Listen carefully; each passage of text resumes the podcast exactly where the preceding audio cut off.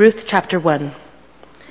In the days when judges ruled, there was a famine in the land, and a man from Bethlehem in Judah, together with his wife and two sons, went to live for a while in the country of Moab. The man's name was Elimelech, and his wife's name Naomi, and the two names of the two sons were Mahlon and Chilion. They are Ephrathites from Bethlehem, Judah, and they went to Moab to live and lived there. Now Elimelech, Naomi's husband, died, and she was left with her own two sons. They married Moabite women, one named Oprah and one named, uh, the, and the other Ruth. And after they had lived there about ten years, both Mahlon and Chilion also died. And Naomi was left without her two sons and her husband. When she heard in Moab that the Lord had come to the aid of his people by providing food for them, Naomi and her daughters-in-law prepared to return home from there. With her two daughters-in-law, she left the place where she had been living and set out on the road that would take them back to the land of Judah. Then Naomi said to her two daughters-in-law, Go back, each of you, to your mother's home. May the Lord show kindness to you as you have shown to your dead and to me. May the Lord grant that each of you will find rest in the home of another husband. Then she kissed them and wept aloud and said to her, We will go back with you to your people. But Naomi said, Return home, my daughters. Why would you come with me? Am I going to give you, am I going to have any more sons who could become your husbands? Return home, my daughters. I am too old to have another husband. Even if I thought there was still hope for me, even if I had a husband tonight and they gave birth to sons, would you wait until they grew up? Would you remain unmarried for them? No, my daughters. It is more bitter for me than for you, because the Lord's hand has gone out against me. At this they wept again. Then Orpah kissed her mother-in-law goodbye, but Ruth clung to her. Look, said Naomi, your sister-in-law is going back to her people and her gods. Go back with her. But Ruth replied, Don't urge me to leave you or to turn back from you. Where you go, I will go, and where you stay, I will stay. Your people will be my people, and your God my God. Where you die, I will die, and there I will be buried. May the Lord deal with me, be it ever so severely, if anything but death separates you and me. When Naomi realized that Ruth was determined to go with her, she stopped urging her. So the two women went on until they came to Bethlehem. And when they arrived in Bethlehem, the whole town was stirred because of them. And the woman exclaimed, Can this be Naomi? Don't call me Naomi, she told them. Call me Mara, because the Almighty has made my life very bitter. I went away full, but the Lord has brought me back empty. Why call me Naomi? The Lord has afflicted me, and the Almighty has brought misfortune upon me. So Naomi returned from Moab accompanied by Ruth the Moabitess, her daughter-in-law, arriving in Bethlehem as the barley harvest was beginning. May God bless the reading of his word.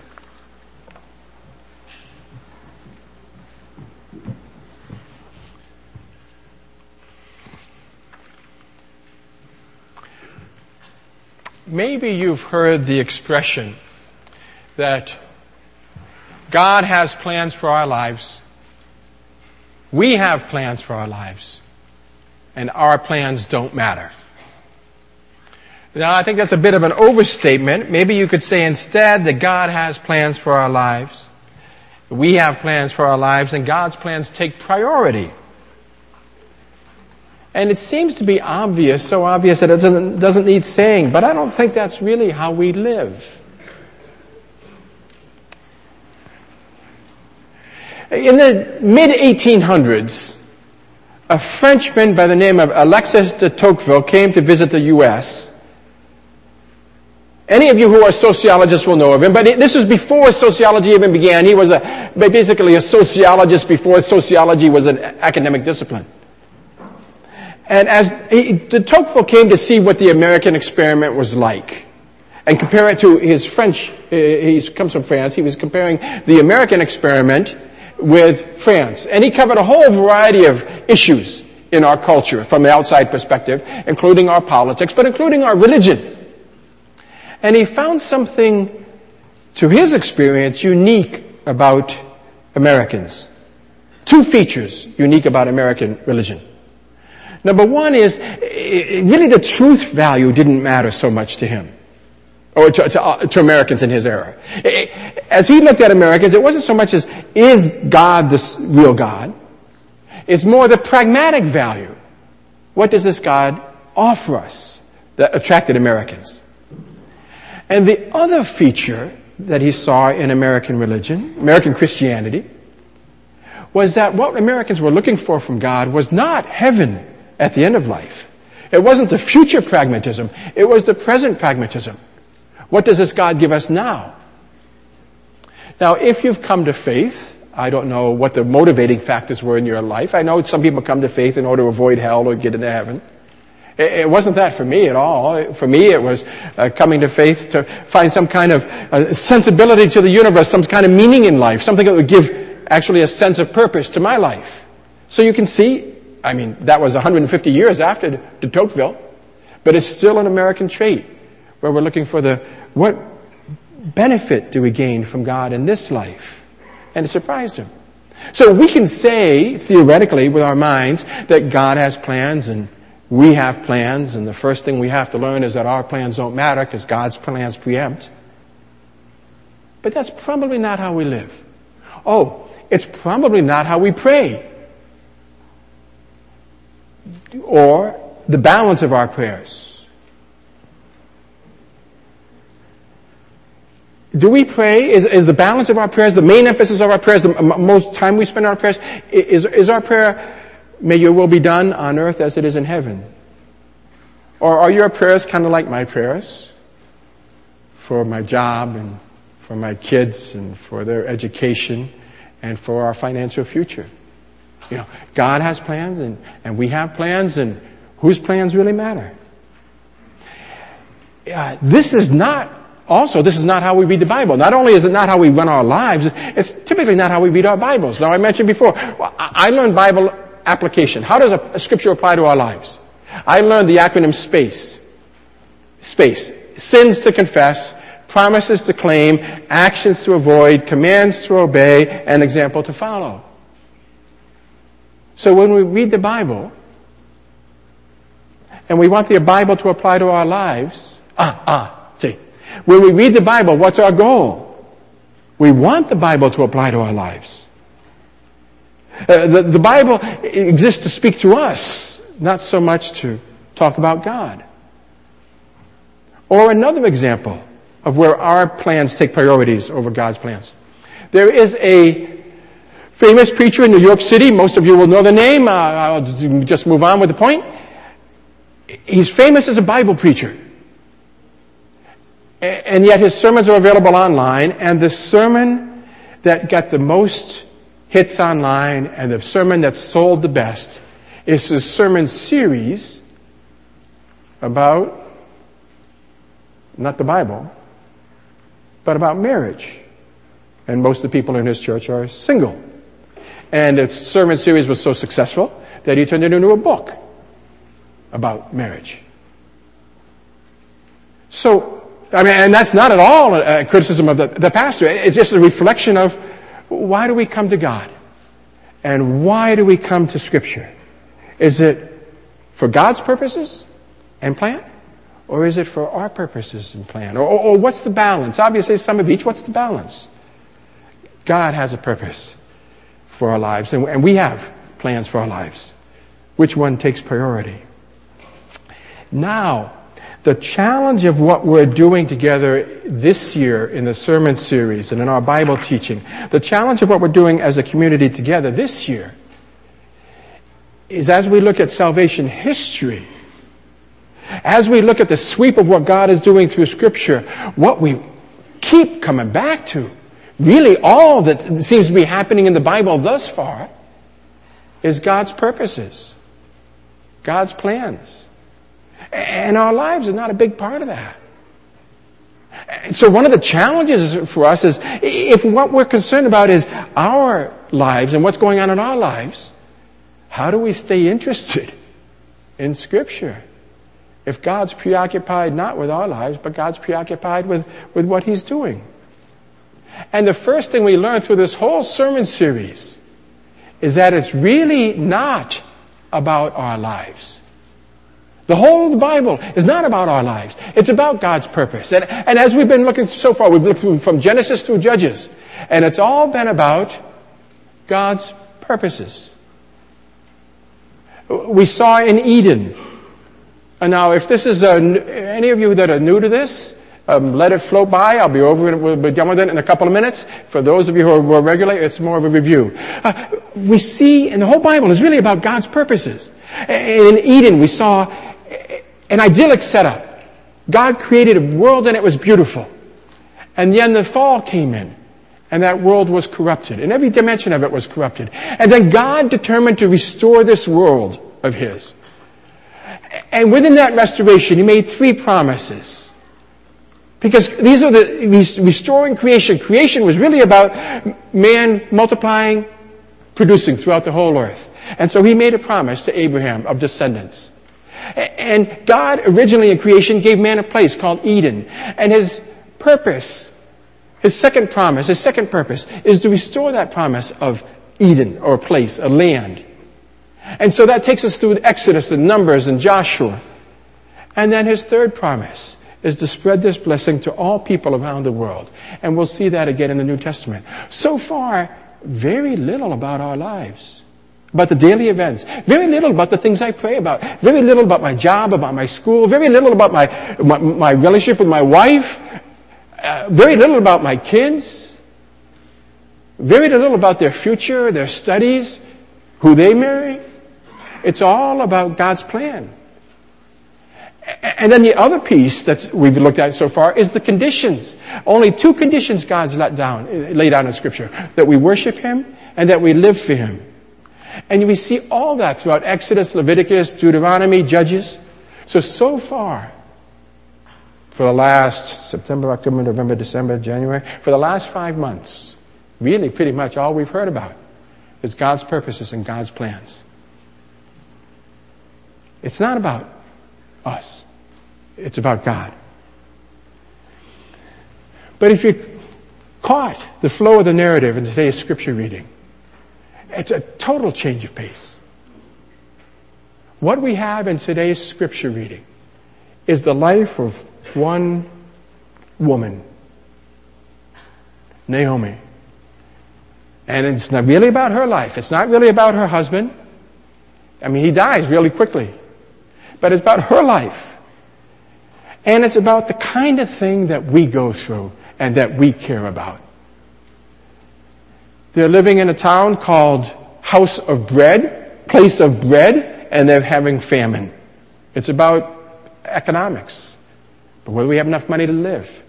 And they couldn't afford to live. So they moved. They were landless migrants. It's about economic security. They got to a new land. And her husband dies. It's about romance. But it's about economic security. How's she going to live? How's she going to raise her kids? And then it's about both her adult sons die. And then it's about how's she going to live with all this grief and with no money and no one to provide for her. It's about the kind of thing that we live in daily life. And so she says this in chapter 1, verse 20. She describes her life in a way that resonates with us at many times. She goes back eventually, everybody's died, she goes back to her hometown, Bethlehem, and the people haven't seen her for years. They say, Oh, can this be Naomi? You know how it is when you haven't seen anyone for years? They look so much older. Wow, you got older. And what they're thinking about you is, whoa, you got older. Can this be, can this really be Naomi? Don't call me Naomi, she says. Naomi means pleasant. Don't call me Naomi, she says. Call me Mara. Call me bitter. Because the Lord Almighty has made my life very bitter. You know, it's really not about our lives.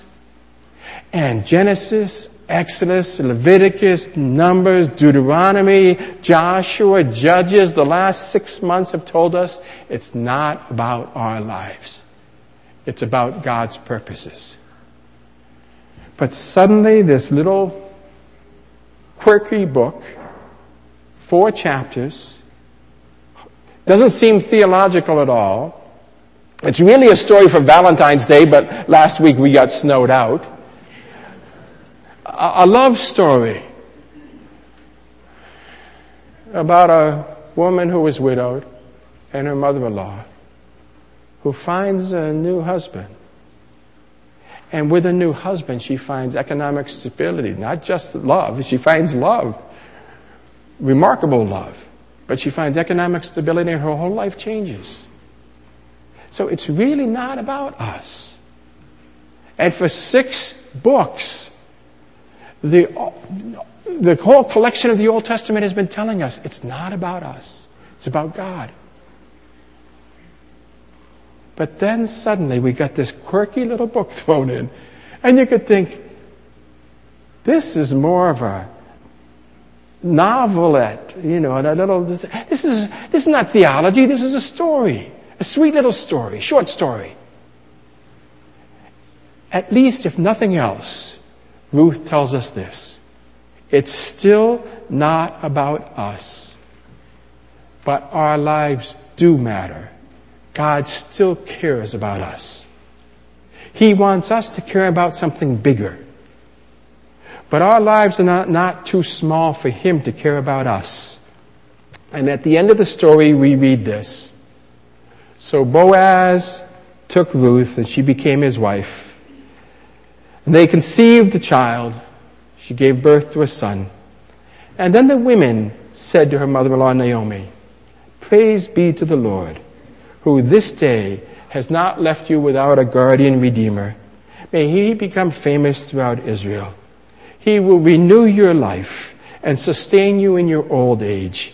For your daughter-in-law, who loves you and who is better to you than seven sons, has given birth. The story begins in the first chapter with Naomi saying, Don't call me pleasant. Call me bitter. And the story ends with all of Naomi's friends, refusing to call her bitter because her life is no longer bitter. She now has a son-in-law. She has a loyal daughter worth more than seven sons. And she has a grandchild. Her life is restored, is complete. It's still not about us. But God does care about us and the things we care about. But it doesn't stop there. Because even though God cares about us, even then, it's about how our lives serve His purposes. Take a look at chapter 4 verses 17 to 22. Take a look at how this story ends. This story has a, a, a curious little ending to it. Because it's about Naomi's suffering, bereavement, the loss of her husband, the loss of her sons, famine. And the story ends and her life is all put back together. And you think the story is about Naomi and her suffering. And God allowing that. And then God restoring her. Showing that He's good and He's good to her. You think that's what the story about. But all of a sudden there's a little epilogue that changes everything. See the epilogue. Verse 17. Naomi has a son, and they named him Obed. He was the father of Jesse, the father of David. This then is the family line of Perez. Perez was the father of Hezron. Hezron was the father of Ram. Ram the father of Amminadab. Amminadab the father of Nahshon. Nahshon the father of Salmon. Salmon the father of Boaz. Boaz the father of Obed, the character in this story. Obed was the father of Jesse. And Jesse was the father of David. You see, what the author is telling us is this is not just a story about a woman who lost her husband and her sons and found a daughter in law and a new grandson. This is the story of God. This is not simply the story of Naomi. This is a story of God and God's purposes. Because this little baby that her daughter-in-law had became the ancestor to King David, the most famous king in the Old Testament. God is working out his purposes. God cares about her life, but there's something bigger. It's still not about her life. It's about something bigger. Because she go, faces famine, she goes off and leaves Bethlehem. Her sons marry, marry a foreigner, a Moabite. The famine's over, she brings this Moabite back to Bethlehem. This widowed Moabite marries an Israelite. Together they conceive the ancestor to David who was going to free uh, Israel and bring it to pre- preeminence. This crisis, this series of crises, and this Moabite, this foreign woman, all become part of God's purposes to rescue and elevate and redeem His people. God cares about our lives, but it's still not about us. It's about God's purpose for our lives and how our lives further His purposes. Then the story takes it a step further. Hmm. Hello. New toy. There's another lesson we can learn from this. Is thinking about who Ruth is for the moment. See, this is not just that King David matters. We know King David matters. He's a king. But if you look at chapter 1, verse 1, it says this In the days when the judges ruled. Remember a sermon two weeks ago when we looked at the days when the judges ruled? At the chaos?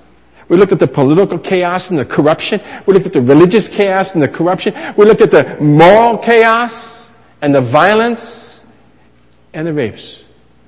And all the leadership. The book of Judges is making the point that the leadership of Israel is corrupt. Its priests are corrupt. Its religious establishment is corrupt. Its kings are corrupt. Its politics is corrupt. And yet here's this woman, Naomi, just a random peasant woman. And here's this other woman, Ruth, not even an Israelite, a random peasant, non-Israelite woman. And suddenly, God does these extraordinary things, and her private misery is redeemed. And even though she's not at all significant as a human being from her socio political standing, yet she becomes the forerunner, ancestor to the most important king of Israel. So, so at least, at the very least, the point of, the point of Ruth is maybe it's still not about Ruth or Naomi. Um, it's still not about us. But it includes Ruth and Naomi. And it includes us. And the point is, it's not just about the kings and the priests and the rulers. It's about the little people. People like Naomi. People like Ruth. Not just King David but Ruth, without whom there would be no King David. So the story is not about us, but God cares about us. And the story includes us. And there's one more piece of this story from the very end. Ruth, this was her life, Naomi's life, Ruth's life. Do you realize that by the end of this story, well, neither of them ever saw the end of this story? Neither of them ever knew what their lives were about? Uh, this is not about Naomi suffering, becoming bitter, and thinking God was vindictive toward her, and that God bringing joy into her life and, and redeeming her. This is not about her life. That's not the point of the story. The point of the story was she became the ancestor to King David. But she didn't know that. God was working. I mean, she never saw the outcome. But the point of the story, to this author, to the author of Ruth, as he wrote that story, the point of the story is God was, even though her life looked disastrous at one point, God was at work in her life. And then, even though she never found out the outcome, it was just disastrous at the beginning, it was blessed in the end, but she doesn't know what the outcome is. And yet, this is hugely significant life in God's purposes because she would become the mother of a child or the ancestor to a child she never saw, King David. And he would redeem and elevate Israel.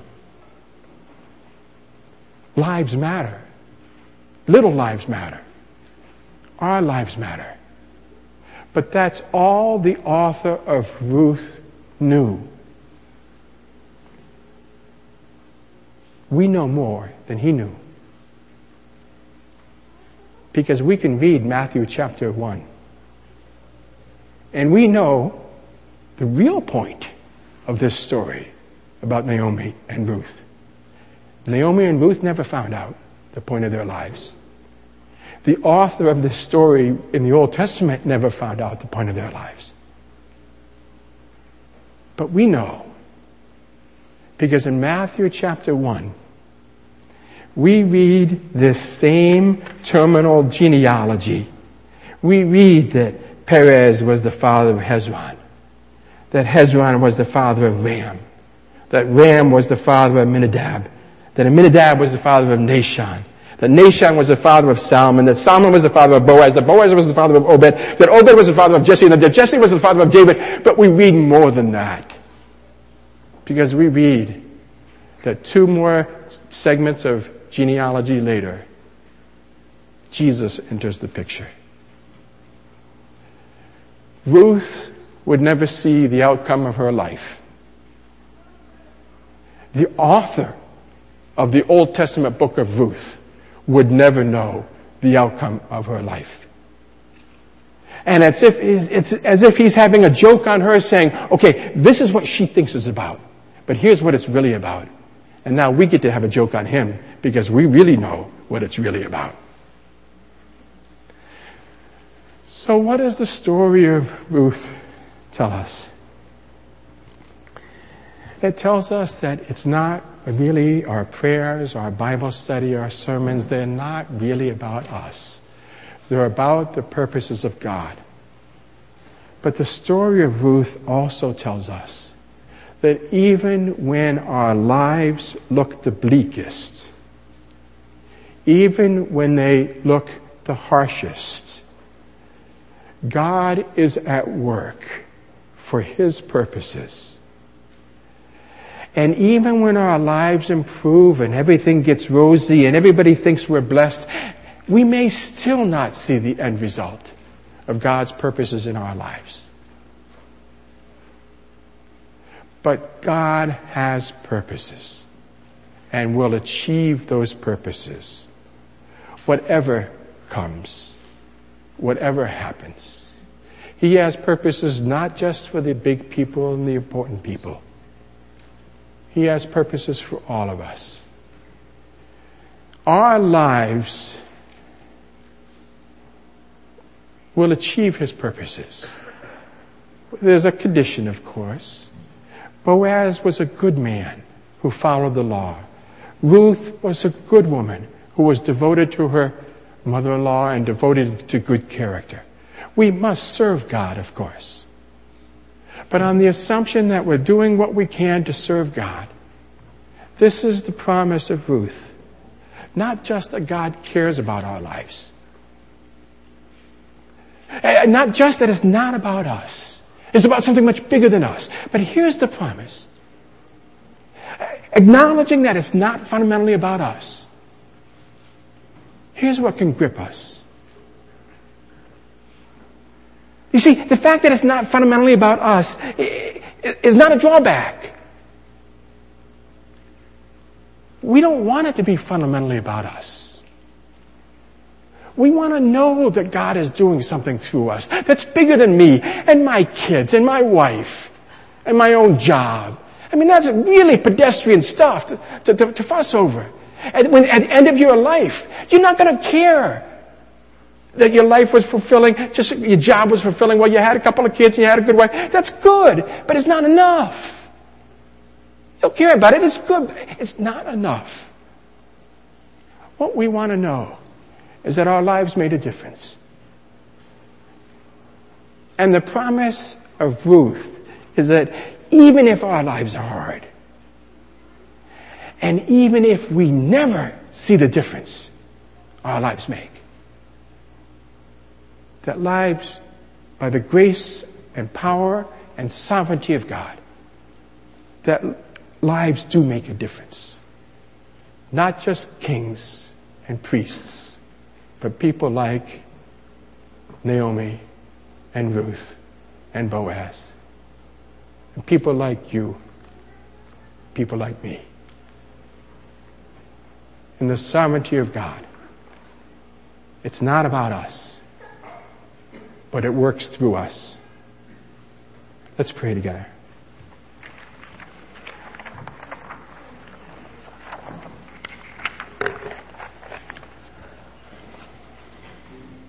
Father, you don't need, in, in, in many respects, you don't need us. You're the sovereign God, the creator of the universe. You could do so much better directly than you can through us. And yet you offer us this hope